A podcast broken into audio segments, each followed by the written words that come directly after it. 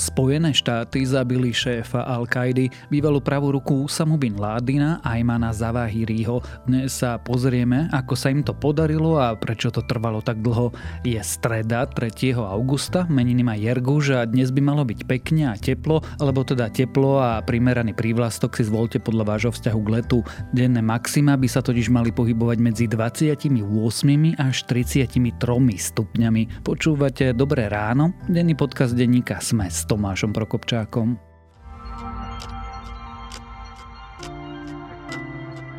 A teraz už krátky prehľad správ. Nitrianská nemocnica musela zatvoriť detskú jednotku intenzívnej starostlivosti. Dôvodom sú chýbajúce sestry, PNky aj dovolenky. Kritická situácia pritom môže trvať do konca augusta. Nemocnica hovorí, že ak bude pacient vo vážnom stave, presunú ho do inej nemocnice. Horúčavy sú problémom aj pre poľnohospodárov, hovoria o spálenej úrode. Odhaduje sa tak, že úroda kukurice, soje a slnečnice môže byť tento rok v Európe nižšia až o takmer 10%. Nedostatok je aj krmných plodín, ktoré sa používajú pri chove dobytka. Celú komplikovanú situáciu opisuje Eva Frantová a článok Spálená úroda, kukurica v siláži zvieratá bez krmiva nájdete na Sme.sk. Ukrajina tvrdí, že vojnoví zajaci v kolónii Olenivka mohli byť zavraždení žoldniermi zo skupiny Wagnerovcov. Ukrajinské spravodajské služby dokonca naznačujú, že sa to mohlo stať bez toho, aby to koordinovali s vedením Ruského ministerstva obrany. Zábery poškodenia a odpočuté telefonáty navyše podľa Ukrajincov naznačujú, že Rusi rozmiestnili v kolónii výbušniny, pretože steny nesú stopy po vnútornej explózii. Zvyšky čínskej nosnej rakety, ktoré cez víkend nekontrolovane dopadli na zem, sa našli nedaleko obci v Malajzii a v Indonézii. Čína odmietla zverejniť, kde môžu dopadnúť trosky rakety, ktorá do kozmu niesla modul pre čínsku vesmiernu stanicu. Americká NASA napríklad zverejňuje oblasť, kde by mohli prípadné trosky dopadnúť. Ak vás správy zaujali, viac nových nájdete na webe Deníka Sme alebo v aplikácii Deníka Sme.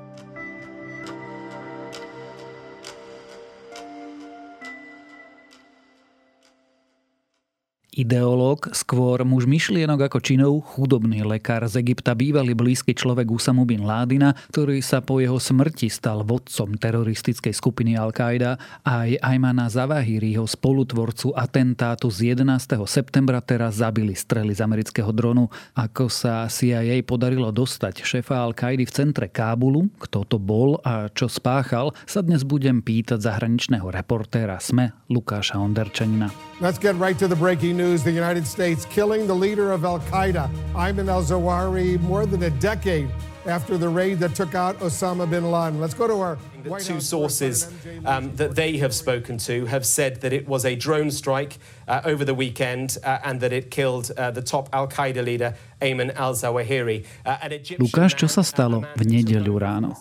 V nedelu ráno dve strely z amerického dronu nad hlavným mestom Afganistanu Kábul zasiahli dom, ktorý je v takej vládnej štvrti alebo na mieste, kde v minulosti bývali prevažne ministri a dokonca ambasády, ale aktuálne tam žijú práve velitelia Talibanu a takí prominentnejší ľudia z afgánskej spoločnosti.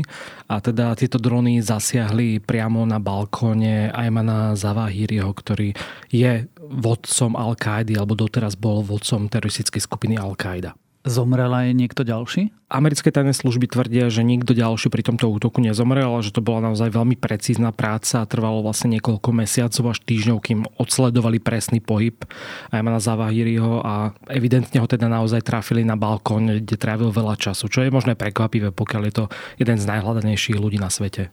To ma privádza k otázke, to si americké drony len tak lietajú Afganistanom? Tak americké drony nie sú tak viditeľné, ako keby to bolo možno priamo teda na pôde alebo teda na zemi. Americké drony sú stále aktívne v tej oblasti napriek tomu, že teda americká armáda sa minulý rok stiahla z Afganistanu, takže oni teda hovoria, že stále ich legitimným cieľom je polovať na teroristické skupiny a budú to robiť aj napriek tomu, že už nie sú vojensky aktívni v tejto oblasti. A to Taliban toleruje, že tam Američania lietajú? Netoleruje, ale neviem úplne si predstaviť, či má na to prostriedky, keby to nejako zastavil. Predsa len tie americké drony predtým fungovali aj v iných štátoch, um, či to bol Irak, Irán alebo podobne.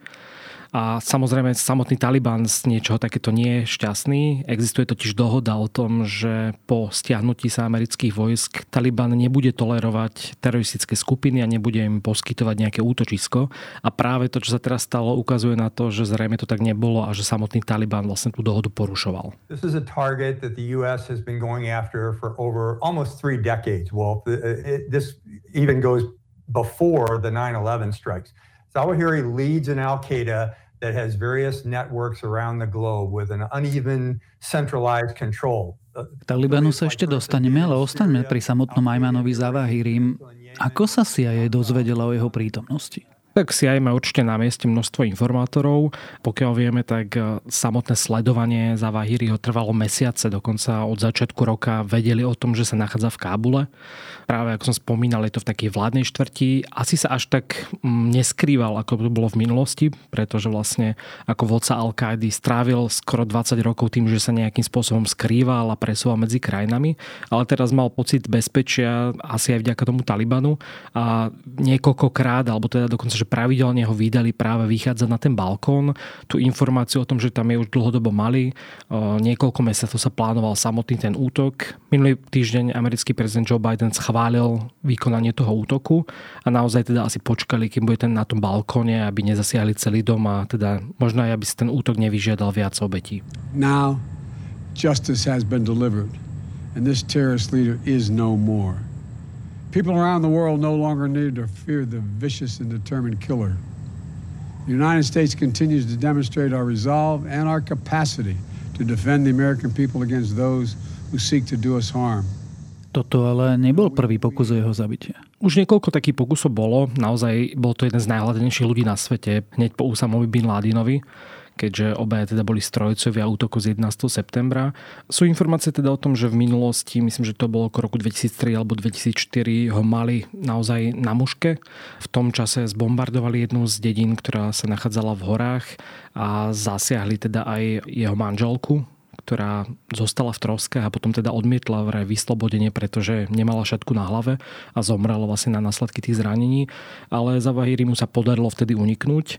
Potom ďalší prípad, kedy sa mm, veľmi priblížili k tomu jeho dolapeniu, bolo v roku 2009, keď eh, ich ako keby oklamal trojitý agent, ktorý evidentne najskôr spolupracoval so CIA, ale v skutočnosti pracoval práve pre Al-Qaidu a dotiahol skupinu agentov na miesto, kde sa potom odpálil. Takže toto bola naozaj taká nepodarená operácia a jemu sa vlastne podarilo dlhodobo unikať až teda do tohto víkendu. Ty si povedal takú zvláštnu vec, alebo zaujímavú vec, že eh, Zavahiri sa nachádzal eh, v budove, v komplexe pred tým, kde sa zdržovali veľvyslanectva. Bola to luxusná štvrť. Znamená to, že Al-Qaida s Talibanom spolupracuje? Že Taliban toleruje takýchto ľudí? Toleruje a teda na základe nejakých medzinárodných dohod by to nemalo byť, ale takisto aj Taliban je militantné hnutie a práve pred tými 20 rokmi, keď aj došlo teda k útoku na Svetové obchodné centrum, tak e, Afganistan pod vládu Talibanu bolo vyslovene miesto, kde sa skrývali títo teroristi a kde veľmi aktívne fungovali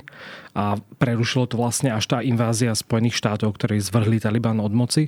A tá dohoda v minulom roku, keď práve americké vojska opúšťali Afganistán a Taliban znova prebral moc, tak znela, že nebudú poskytovať útočisko teroristom, ale teraz to vyzerá teda, že takúto dohodu porušujú, ale na druhej strane nevedia úplne, ako ich potrestať, pretože nejaké obchodné linky, či už sú to medzi Spojenými štátmi a Afganistanom, sú v podstate neexistujúce dnes a peniaze, ktoré tečú do krajiny, tak je väčšinou nejaká humanitárna pomoc. Takže neviem si úplne predstaviť, ani Joe Biden včera nejako zásadne nehovoril, okrem toho teda, že kritizoval, že Kábul a teda Taliban a vláda Talibanu kryla tohto človeka, lebo neviem si to predstaviť, ako by to inak bolo, pokiaľ niekto žije v susedstve ostatných ministrov a lídrov Talibanu, že by nevedeli o tom, že tam niekto takýto hľadaný terorista je. Takže naozaj mu teda asi aktívne pomáhali. A kryla ho naozaj, lebo predsa len správanie Talibanu krátko po tom útoku bolo veľmi, veľmi zvláštne.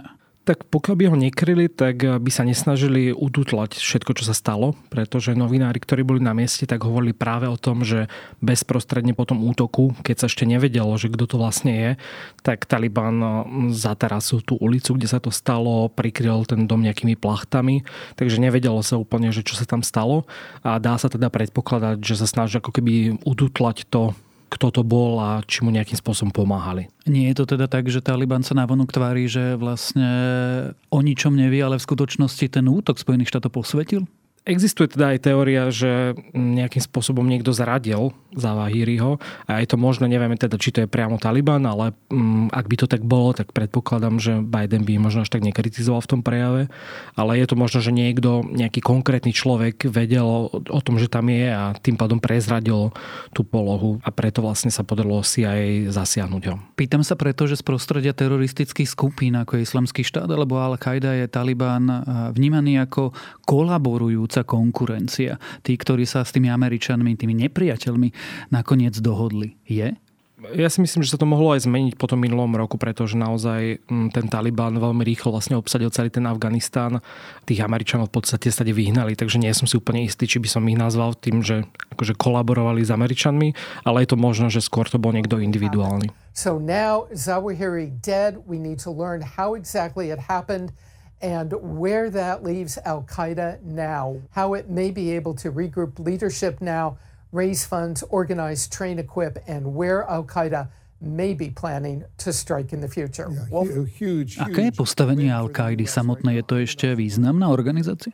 Je to stále jedna z najväčších teroristických skupín, ale určite už nemá takú tú svoju zašlú slávu, ktorú mala práve po tých útokoch na 11. september, pretože keď to aj porovnáme s nejakými inými útokmi v histórii, tak žiadny z útokov nebol tak tragický a tak úspešný a koordinovaný, ako to boli tie útoky v Spojených štátoch.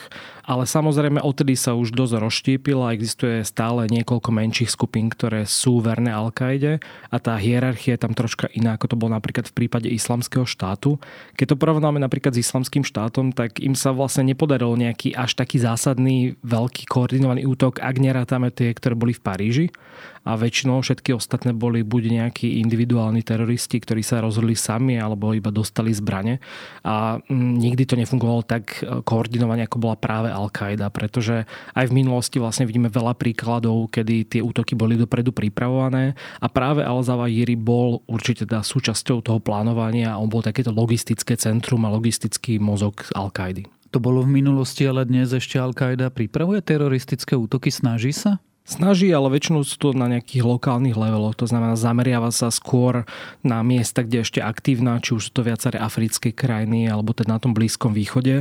Ale aj samotný Zavahiri, na rozdiel od Bin Ladina, razí troška inú teóriu a už od tých útokov v Spojených štátoch sa možno odvrátil s tým, že vlastne potrebné je viac bojovať doma a voči tomu vnútornému nepriateľovi, pretože takéto nejaké zahraničné veľkolepé útoky sú aj veľmi zložité, aj nákladné a vlastne dosť veľa uškodili, pretože Al-Qaida jej sa najviac darilo práve možno do toho roku 2001 a potom ako náhle vlastne stratili tú bezpečnosť, či už to bolo v Afganistane alebo v Iraku, potom čo tam prišli teda americké vojska, tak už bolo troška zložitejšie vlastne aj prežiť pre tú skupinu. We, we make it clear again tonight that no matter how long it takes, no matter where you hide, if you are a threat to our people, the United States will find you and take you out. Kto to vlastne bol Ayman Zawahiri? Ako sa z neho stal najhľadanejší človek na planete? Tak najhľadanejší človek sa z neho stal tým, že Usama bin Laden bol e, zabitý skôr predtým vlastne stále jednotka Al-Kády bol Usama bin Laden. Ale zaujímavé to, že oni boli veľmi rozdielni muži. Zawahiri pochádza z Egypta a bol z takého chudobného slamu v Káhire. Zatiaľ, čo Usama bin Laden bol v podstate milionár z bohatej saudskej rodiny a takisto aj sú považovaní za nejako osobnostne iných, pretože Usama bin Laden mal nejakú tú svoju charizmu a bol taký ten kazateľ Al-Kaidi a ľudia mu v tom dôverovali. Zatiaľ, čo ten Zawahiri je taký možno intelektuálnejší, aj keď teda videl som nejaké hodnotenia politologov, ktorí ho až označili za veľmi nudného a teda, že hovorí také až floskuly. Ale samozrejme, on bol tiež ako keby ten logistické a taktické krídlo al takže spolu sa ako keby veľmi dobre doplňali práve pri tých útokoch. A on sa zradikalizoval podobne ako množstvo ďalších teroristov tým, že bol vo vezení po atentáte na egyptského prezidenta v 80.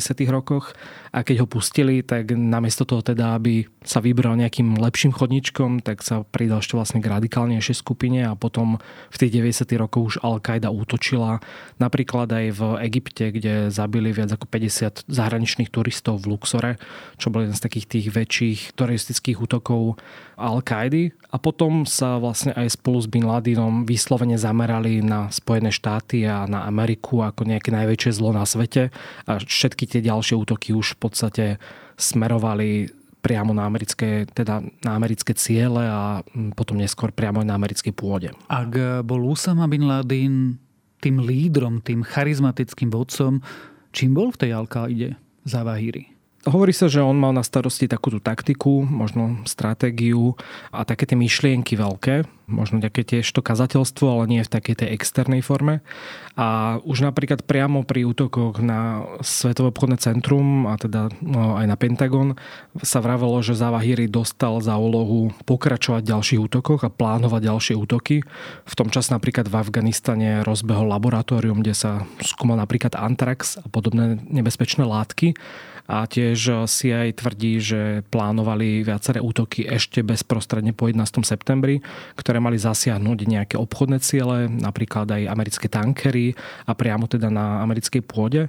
Ale tým, že vlastne Spojené štáty vtedy začali s inváziou do Afganistanu, tak e, aj tieto sklady a laboratória vlastne zničili a ako keby vyhnali tých lídrov al zo svojich miest a tým pádom vlastne tá skupina celkovo musela zmeniť štruktúru a už tie, tá koordinácia a tie útoky boli oveľa ťažšie bez nejakého takého bezpečného miesta, kde by sa všetci mohli skrývať. Ako je vôbec možné, že sa mu tak e, dlho podarilo ukrývať?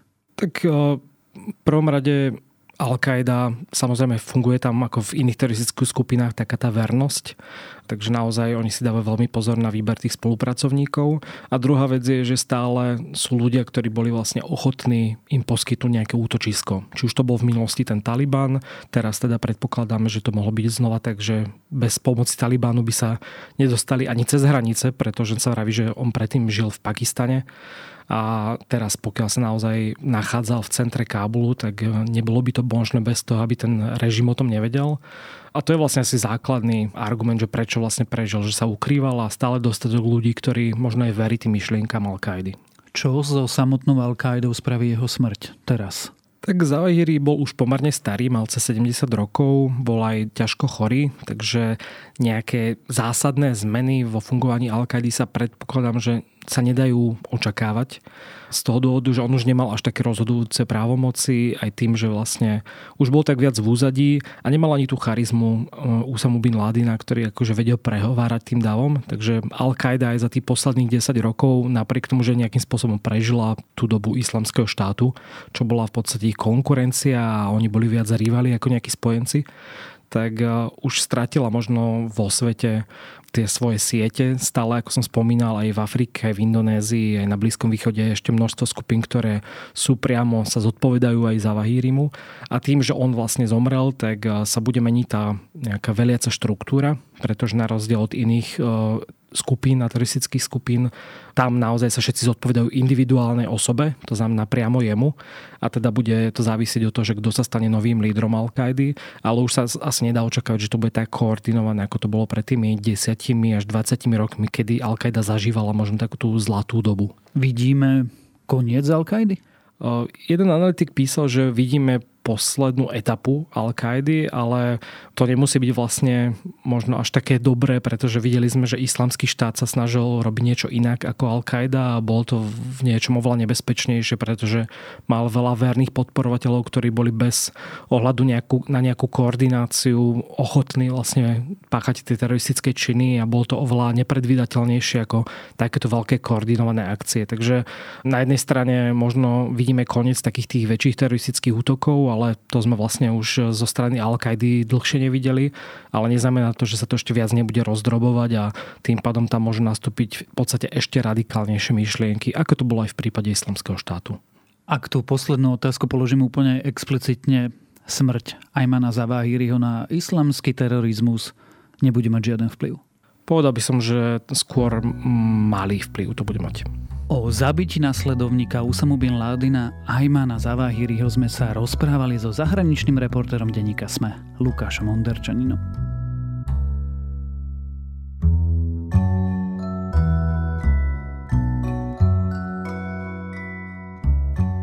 Dávno som neodporúčal novú hudbu, tak sa to dnes pokúsim napraviť.